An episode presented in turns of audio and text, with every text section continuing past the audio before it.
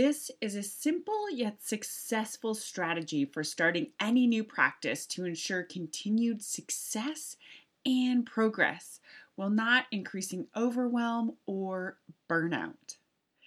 Thank you for joining me today on The Missing Ingredient. I'm your host, Gwen. I'm a functional medicine life coach, and this is a place for us to gain a deeper understanding of what self-care looks and feels like so we can start living a healthier, happier, and more fulfilled life. Today, I'm talking about setting goals in our life that we actually succeed at and that will allow us to rise up out of overwhelm and stress and feel like we're gaining back a sense of control in our life.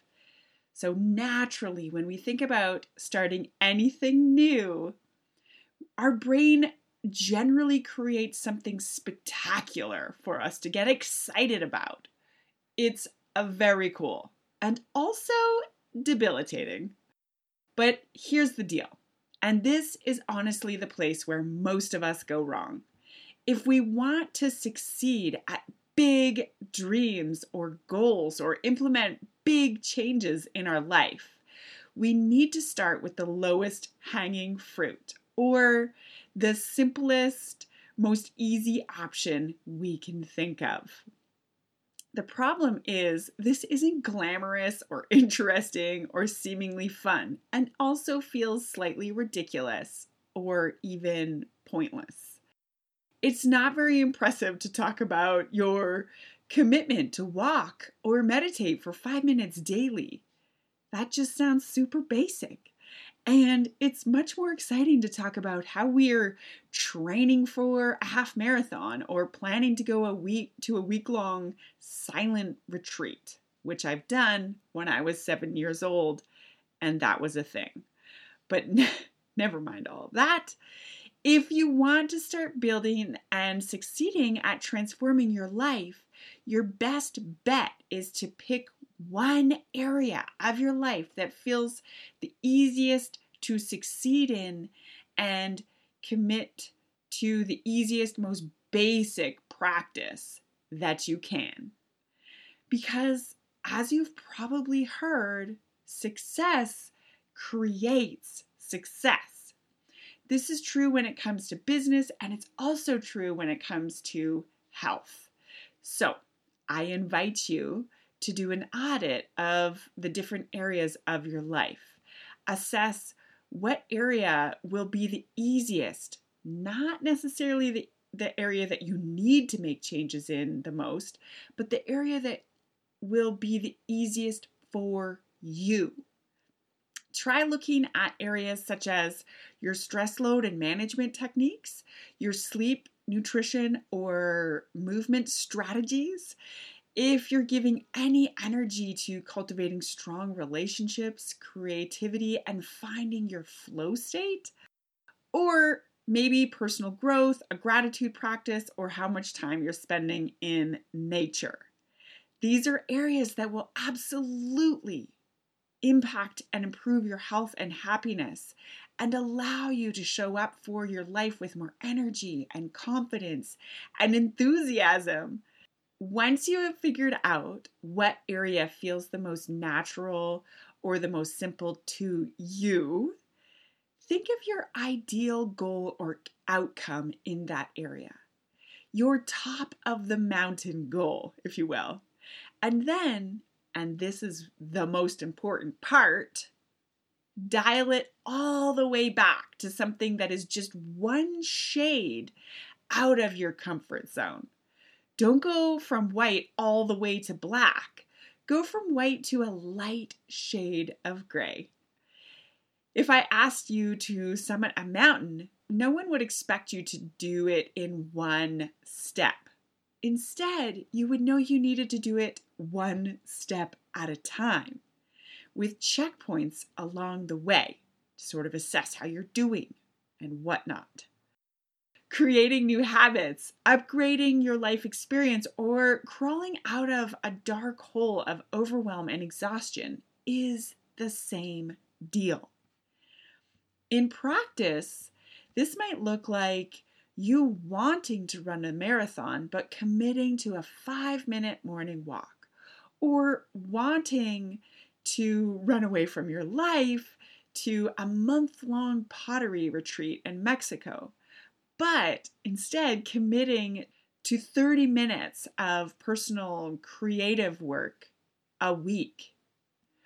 Or wanting to start eating completely healthy with zero inflammation-causing foods, but instead committing to eating a salad with every meal that you have. Or maybe your goal is to bookend your day with thirty minutes of meditation on each side, something I have tried and failed at many times because it just is not practical for my life right now. But instead, commit to starting your day with a simple five to ten minute meditation that makes you feel calm and like a whole person before the day gets crazy. Small steps out of your already set routine are your friend here. And if you can pick something in an area that feels comfortable to you, or I mean, slightly outside of your comfort zone, you are much more likely to succeed. Extra bonus points if it's something you actually enjoy and maybe even look forward to. Our brain will line you right up for something if you want to do it. So try and aim for that. So if you want to say start moving your body but hate running, don't make a plan to start running. Explore other ideas like dance or spin class or yoga or Zumba or whatever gets you and your heart rate going. And here's the beautiful thing. Once you start to succeed, you will naturally start feeling more empowered and confident and actually excited to start folding in some new ideas or adding more paint pigment, if you will. Just make sure they're super simple ideas and try not to rush into anything new. Make sure your original goal has become part of your identity, meaning you do it without thought, or even if you miss a day or a week, you will absolutely go back to it as soon as you can. And if your first little step is something you're struggling with, make sure you take time to assess what's not working for you, what needs to change in order to make it something you're actually interested in doing. And finally, I do suggest linking these to that top of the mountain goal or dream or personal challenges, because as you start to build momentum and progress, you want to start adding things in that will keep you on your path, and you can assess what the next step needs to be to get you there. So it's just adding these little micro steps, adding in these little things along the way. This will allow you to stay on course and be moving towards something that matters to you, something that motivates you, and something that feels just really good to you. Maybe it's to feel like you're in control of parts of your life that you can be in control of. Or maybe it's to feel healthy and happy again. Or maybe it's to feel in alignment with yourself and know that you can trust yourself and make the right decisions and choices for yourself. This is a big deal for those of us who feel overwhelmed or like we're drowning in some way or area of our life. Because the change is so small and concentrated, we can shift out of our overwhelm and into feeling like we're in control of something. And the feeling of being in control, or knowing we have a plan in place, or even knowing we're actively taking steps towards our calm and joyful self, is like wind in our sails.